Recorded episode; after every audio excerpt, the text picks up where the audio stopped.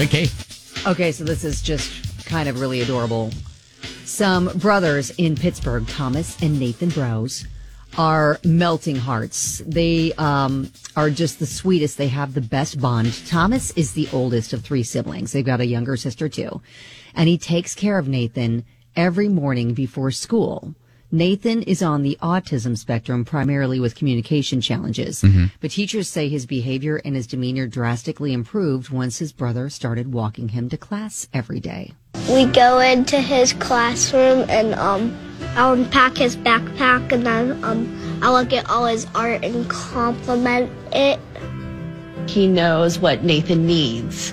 So, incorporating him, walking him to class really helped with Nathan's anxiety because he knew how to calm Nathan down. He smiles because he enjoys me walking with him. different staff members have approached us or just said, you know, like, oh, I saw the boys walking together and it is the sweetest thing.